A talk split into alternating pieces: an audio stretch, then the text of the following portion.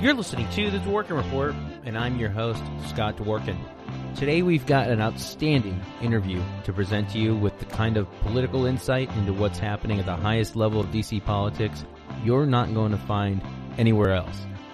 Christine Pelosi is an author, a lawyer, and someone who really lives, eats, and breathes Democratic politics as an activist who's spent a significant amount of time training progressive candidates for Congress after having spent years working on the Hill.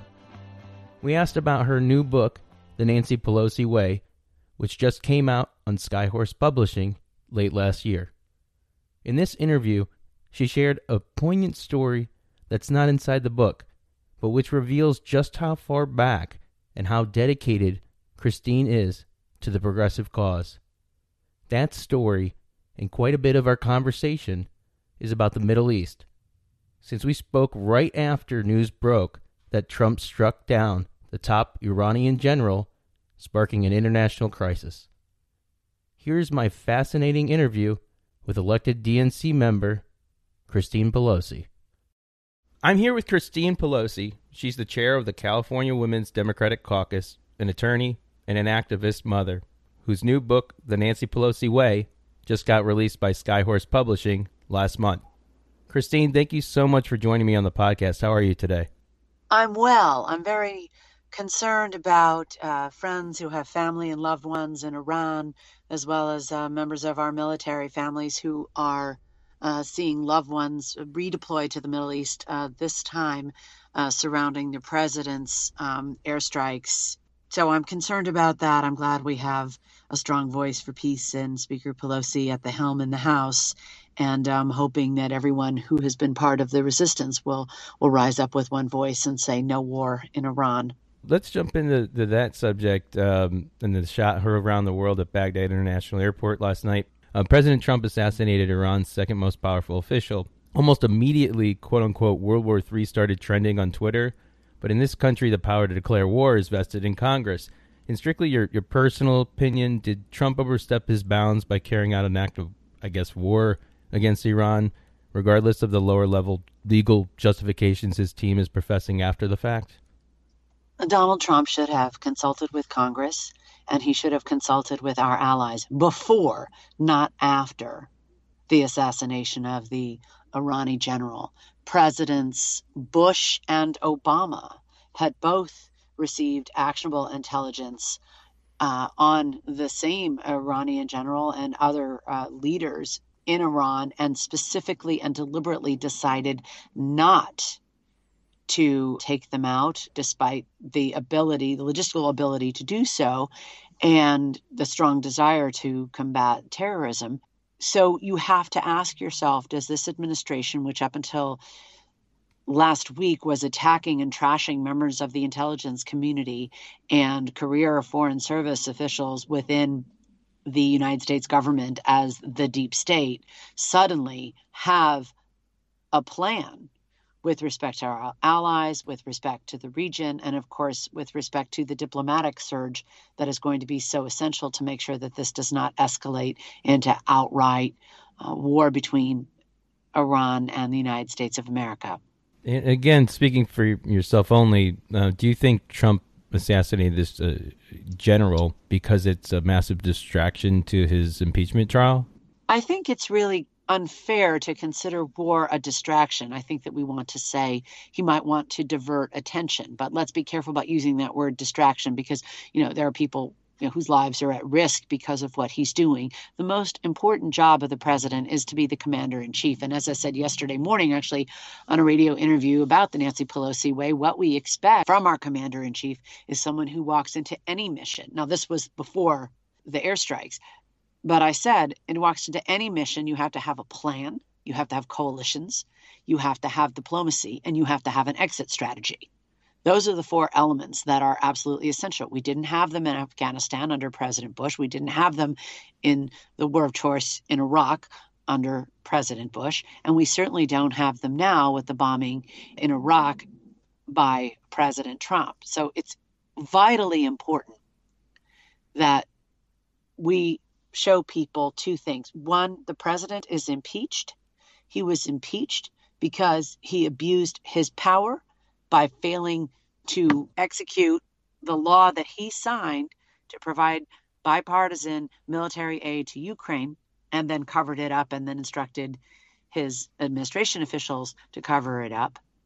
And it's important to note that he's engaged in the same activity with respect to Iran that he did with respect to Ukraine, which is to say, to go rogue for his own political purposes without consulting Congress and in violation of international laws and norms. So, this is very important for people to see that the same conduct that got him impe- impeached with respect to Ukraine is being displayed with respect to Iran. Do you think that this impeachment trial uh, upcoming is going to be fair? You know, because right now it looks like McConnell's shifting things around, and even though there's new evidence, obviously that's been presented that uh, Putin advised Trump on Ukraine, and he took his word for it, and you know, there's obviously the Pentagon thought that what he was doing was illegal, and also proof that Zelensky told Senator Murphy that um, you know he was absolutely pressured by Trump uh, in that in that respect to investigating Biden. Um, you know, do you think that any of this is going to tilt the Senate trial to make it a fair trial instead of bent towards proving Trump's innocence? There's no way to prove Trump's innocence, no matter what they do. He may be able to convince the Republicans to not remove him from office, but that doesn't change the fact that he was impeached. It doesn't change the fact that um, he abused his power. The only thing that will give us impartial justice is public sentiment. And so it's really important, as Speaker Pelosi always says, quoting Abraham Lincoln, public sentiment is everything. It's very important that people call their senators and insist on fair rules uh, for the Senate trial. It is very important that people continue to clarify the facts through this fog of war. Um, the facts about Iran and the facts about Ukraine, because what we will find over and over and over again is an effort by Mitch McConnell to coordinate with Donald Trump. The only thing that will change that is if, in Mitch McConnell's estimation, he might lose power. If he feels that his Senate Republicans are under great, intense public pressure to allow witnesses, he'll change course and tell the president, we've got to have some witnesses. But that's the only thing that's going to matter is people calling their senators, writing their senators, speaking out about the facts. Not just calling for impartial justice, but reminding people what it looks like and what those witnesses are saying. And in the meantime, let's also understand that the courts are very, very strong in their rulings. There's another set of hearings going on today with the Department of Justice lawyers who are being hammered in court by the judges uh, who are saying this is, you know, basically this is a specious argument that you don't have to comply with Congress. So again, McConnell was just quoted as saying the House has done enough damage. It's time to end things. But the fact of the matter is the damage is being done to our Constitution and to our rule of law by Donald Trump and by Mitch McConnell. And the only thing that will change that is if Republicans fear that they will lose Senate seats. And if Mitch McConnell sees his majority in trouble, he will pivot. Find out more about Meet the Candidates 2020, my new book series of voter guides authored by Dworkin Report producer Grant Stern. It's the only place you can read my opinion and a factual portrait of each major Democratic candidate in one place. Buy the book now at the link inside this episode's notes at grantstern.com or your local Barnes & Noble. Thanks again for your support. Let's get back to the show. So before we talk about the book, I wanted to ask you a couple questions to more personally introduce you to our listeners. For example, I, I mentioned that you're an attorney. Uh, can you please tell our listeners a little bit about your professional career and experience? Well, I've been involved in politics since the stroller walking precincts with my family and very engaged in, in public service. I was a public law interest scholar at Hastings College of the Law after serving as the California Democratic Party executive director in between Georgetown University and Hastings. And when I graduated, I worked in the city attorney's office and the district attorney's office in San Francisco, prosecuting sex crimes and domestic violence before uh, moving to Washington, D.C., and working for the Department of Housing and Urban Development under the Clinton Gore administration, and then as a chief of staff on Capitol Hill for four years from 2001 to 2005, including uh, during 9 11 and its aftermath. Uh, horrible, horrible day. And uh, and since 2005, have been the director of the Congressional Candidates Boot Camp that we uh, used to help elect uh, progressive uh, pro labor Democrats to office um, with AFSCME, the Public Service Workers Union. In terms of the, my legal work that I'm doing now, I'm general counsel for We Said Enough, which is the nonprofit formed after we launched the Me Too politics movement a uh, little over two years ago. Our founder, Adama Iwu, was a silence breaker on the cover of Time magazine. I work a lot to try through my service as chair of the California Democratic Party Women's Caucus and elected member of the Democratic National Committee to increase the role of women, people of color, LGBTQ, Californians and Americans in public service, to reduce the role of, of money in politics, and to try to root out the sexual harassment, discrimination, bullying, and abuse that is still rampant in public life, including, unfortunately, uh, in my own beloved Democratic Party. So I think it's uh, really important as one who deals with whistleblowers on an at least a weekly basis in, in the context of my work fighting sexual harassment uh, that we honor whistleblowers and the and the work that they're trying to do to um, shine a light on what is wrong, whether that's somebody shining a light on abuse within a campaign or uh, within a presidential administration. And so those are some of the things that guide what I do. And of course, Scott, uh, as you know, I've been uh, very active on fighting for a Trump Russia investigation ever since I was a member of the Electoral College and one of the uh, self described Hamilton electors who um, called for an investigation into all of this over three years ago. And while we didn't get an electoral college briefing before we met in December of 2016 as an electoral college, we did unanimously pass in my state of California a motion by our electors to have an investigation. We did push for what became the Mueller investigation. And uh, we will continue to push to see that justice is done and that our elections are secure because right now they're not. And we want to make sure that we are free from voter suppression and voter depression. And so that work informs the community, communities and coalitions that I try to build as we try to reelect Nancy Pelosi as Speaker, win back the Senate, and of course, win the White House. And one of the many issues you confront uh, publicly is the needed gun reforms in our country. Could you please tell our listeners about how you take action each and every day your daughter goes to school? When I was a young prosecuting attorney. Was really interesting to me. Most of my cases didn't, you know, weren't cases that the whole Hall of Justice were buzzing about, but the ones that always got attention were the gun cases. Anytime I took a gun off the street, cops I didn't even know would come up to me and say, "Hey, hey, good victory, good victory. Heard you got a good verdict. Glad that glad that gun is off the street." Um, you know, they know they know law enforcement knows the danger it is uh, you know to have guns in the wrong hands. And uh, so i have long been um, an advocate for gun violence prevention. I have uh, in the 13 years that i ran the california democratic party platform committee we always talked about it there. I live just a few blocks from 101 california street which was the massacre in california that started the um, push for the assault weapons ban by barbara boxer dianne feinstein nancy pelosi our representatives.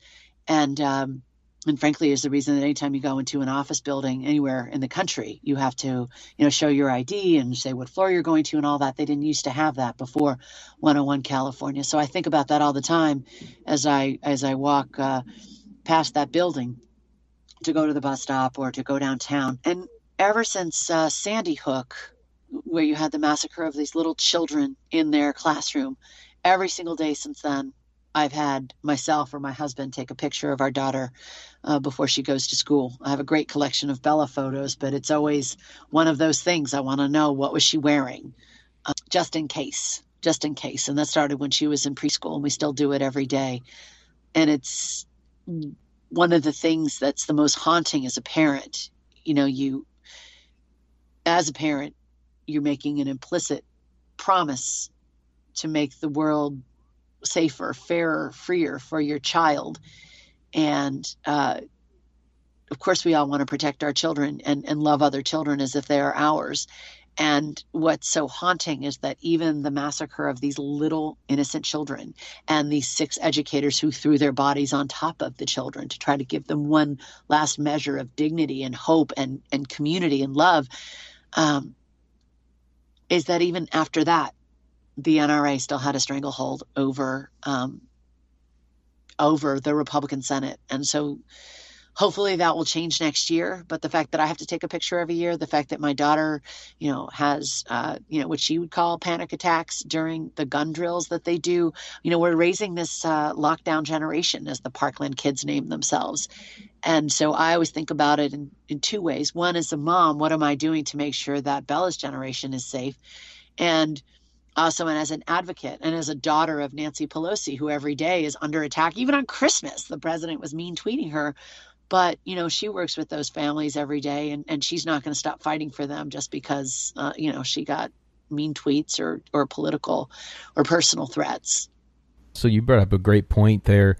Um, can you tell our listeners about some of the already passed house bills that gop senate leader mcconnell is holding hostage to the nra's demands right now like what which house bills have uh, passed already?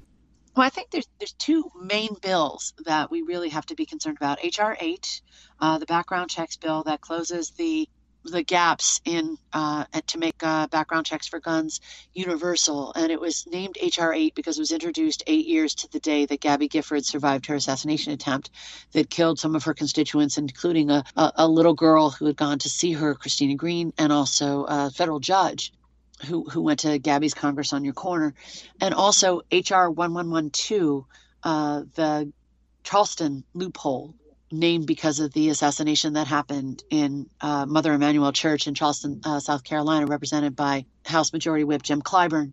And, and I want to just mention, with respect to HR 1112, uh, closing the Charleston loophole so that you have to get a background check even if you buy your gun online or at a gun show. We thought really into that moment that you know a lot of us did that we were raising an equality generation and that you know the old racists were just going to die off right? This younger generation was going to be more equal more free um, more proud of their own identities and those of, of each other more racially integrated and harmonized. And so when you had this young 20 year old white supremacist say he wanted to start a race war be welcomed in by black congregants who were praying and then turn around and shoot and kill them and wound them, uh, that's when we, you know, it, it sort of shattered the myth that racism was somehow going to die off, right? Because it's there among youth as well, and it, it has to be rooted out everywhere. So not only do we have to pass HR 8 and HR 1112, again, contact your senators uh, and, and push them for a vote, but also we have to make sure that we are funding equality and diversity education. This episode of the Dworkin Report is brought to you by Resistors Like You. We aim to keep this show independent for as long as we can. Visit dworkinreport.com to see how you can help out. One of the best ways is by hitting that contribute button in the top right and giving what you can. Thanks again for your support let's get back to the show. Let's let's talk. Let's switch gears and talk about your new book, uh, The Nancy Pelosi Way. There's something she said at a recent town hall that jumped out to me about the speaker's political mindset, and it was quote unquote, "I'm not on a timeline. I'm on a mission." How does that statement relate to Speaker Pelosi's global outlook on politics?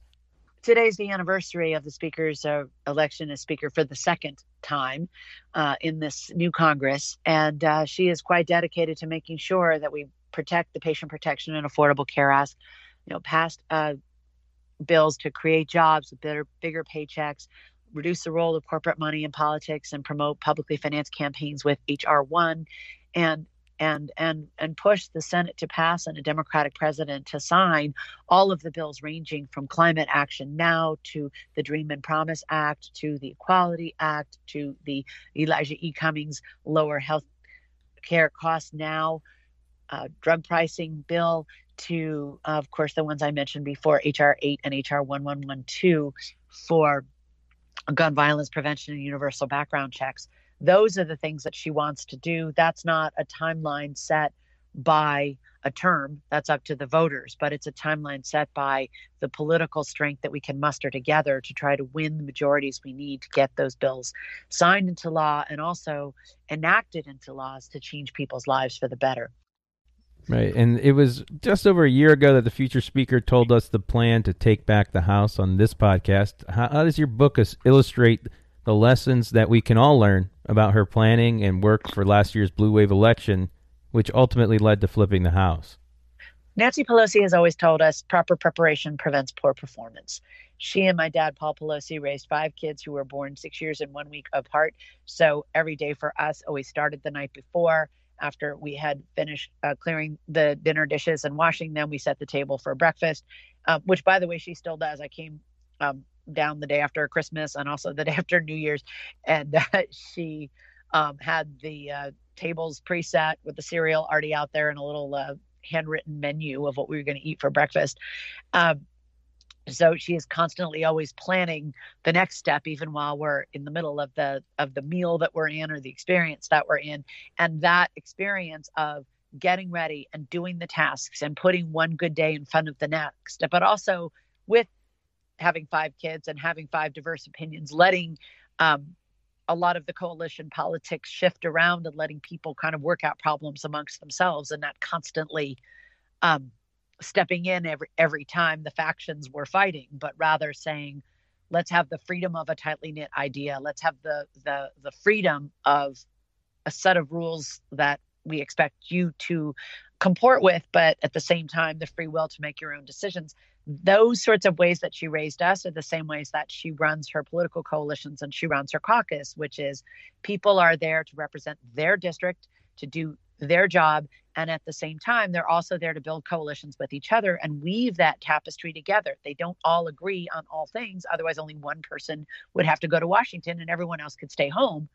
Uh, but that discipline of respecting, tolerating, uh, championing diversity uh, telling us constantly when the negatives come, don't agonize, organize, and telling people, look, we have to get out there and work our hearts out every day. And if you have a bad day, let that end today. Let tomorrow be another chance for a good day. That ability to constantly let every day start fresh and put a new day in front of you is something that um, I've seen her do since I was a kid, it's incredibly easy to say and really hard to do, right? Because we all hold on to our grudges, we hold on to our bad moods, or we hold on to that that emotional hangover from yesterday's fight, or you know yesterday's bad feeling, or yesterday's um, loss within the campaign. Um, and instead, we have to just keep pushing forward with hope, with trust, with belief in each other. And when it came to the elections of 2018, focusing jackhammering the message over and over and over again to protect our care and to listen to the grassroots who in weekly calls unfiltered by staff or consultants or pollsters would tell her this is what we care about. And when we're on social media these are the stories that resonate. These are the stories that are going viral. These are the human interest stories that need to be told over and over again. And also, these are the non traditional voices that need to be telling the stories. And I would just say one thing in saluting the resistance and saluting everybody who's fighting to protect our care. One thing that has been very different about protecting our care, that's different from passing our care. When we passed the Affordable Care Act, the Patient Protection and Affordable Care Act, it was a combination of the Patient's Bill of Rights and um, the Affordable Care Act together. Uh, there was a lot of support. There were a lot of stories um, that we told, faces of care of people who got out there and told their stories, but they were mostly providing their stories into a data bank, and then the politicians would tell the stories. And this time, 10 years later, this time the effort was more about let's use Nancy Pelosi's microphone. She hands it over to people to tell their own story themselves in their own way, in their own style, to their own community, in their own language sometimes. And in doing that, it's so much more powerful because then people don't just see their friends up there standing next to the House Democratic leader, standing up next to a powerful politician, they see their friends up there setting the pace, telling the story, and and owning their own narrative. And I think that change in her and that change in political organizing has been really critical not only to her success but to the success of the healthcare movement in general. Are there any stories that you did not include in the book that you wanted to share with everybody? Well, there's one story I shared this morning with respect to how we protest and how we work uh, for peace. In 1991, I was a first year student at Hastings College of the Law, and I went to be a legal observer to go down and protest the first war in Iraq, George H.W. Bush's war in Iraq. And so I went down to the San Francisco Federal Building, and uh, one thing led to another, and our post test got more intense, and I got arrested. And then I was under arrest for a while, and then I was released, and I walked the three blocks to Hastings and made it in time to go to my contracts class. And I went on with my day. When I got home, these are the days before cell phone, I had an answering machine tape and I pressed play on the tape and I got this message from my mom. And it said, Christine, it's mom. That's always, you know, when she says it's mom, as if I don't know her voice, right? So that's always the first sign that maybe you're in a little bit of trouble. Are you in jail? Did you make it out in time to go to class? We are here in Congress working for a peaceful resolution. I hope you are all protesting for peace in a nonviolent way. Call me after your class. So I did, and she was relieved to learn that the charges were dismissed and I was released in time to attend my contracts class. But the point is that her lesson is always if you are trying to promote peace, then you have to act yourself in a peaceful way. You have to model the change that you want to see. But it's obviously old advice that MLK himself taught, that he himself learned from Gandhi. It's as old as organizing. But the fact of the matter is, with all of the intensity with which we go out and do our organizing, and in my case, get arrested, um, we also have to make sure that we are constantly planting a flag for our values and um, showing other people that dissent can be patriotic, it can be peaceful, it can be values driven and driven from a, heart full of love and not necessarily just anger, deep anger and fear and resentment that the president has put us in this position in the first place. Uh, one of the last questions I had for you is in, in your personal opinion, how do you think this whole saga with Trump ends? It ends with a Democratic president and a post presidential indictment that's pretty straightforward. What they know it. That's why they won't let him testify to the Senate. That's why they didn't let him testify to Robert Mueller, instead answering a bunch of questions with over 30 instances of him saying he doesn't recall. Now I understand why he doesn't recall which body part had the bone spur, and I understand why he doesn't under, doesn't recall, you know, which you know which lie he told somebody to tell. But you know who does recall people like don mcgahn the white house lawyer who's not the president's lawyer he's the people's lawyer who really should come testify. You know who remembers john bolton who was up tweeting you know about how this event uh, yeah, of, of, of the the airstrike heard around the world was long in the planning. Yeah long in the planning to john bolton apparently but not long enough for them to tell congress before they did it.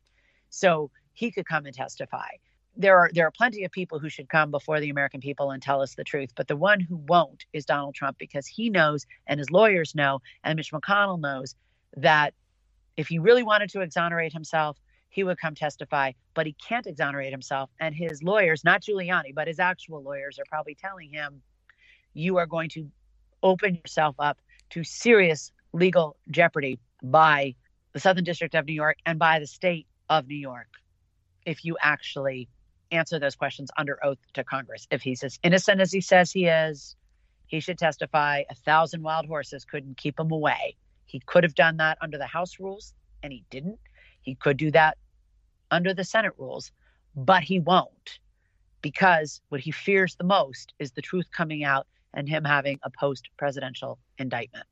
So let's say we, he loses and then he leaves office. What and, and he does get indicted. What do you what would you guess he would get indicted for, possibly? Well, I think that there's a lot of facts that I don't know, so it's hard to say at this point.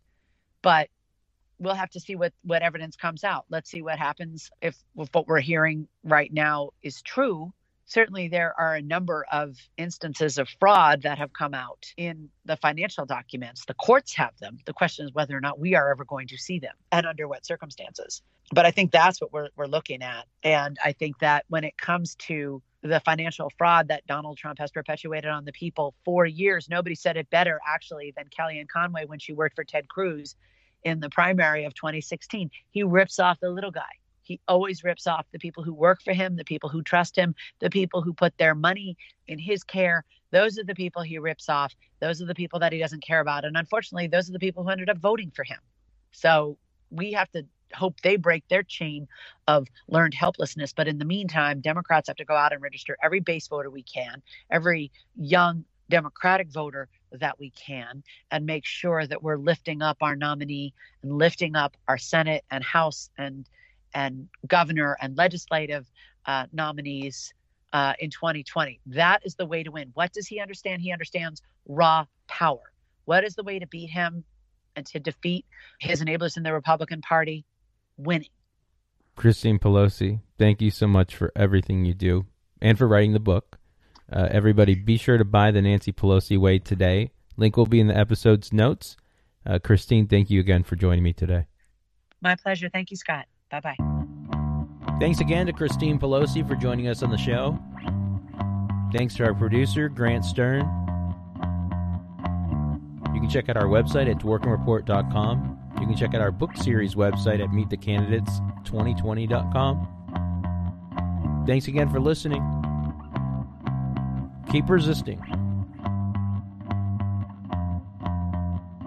Onward!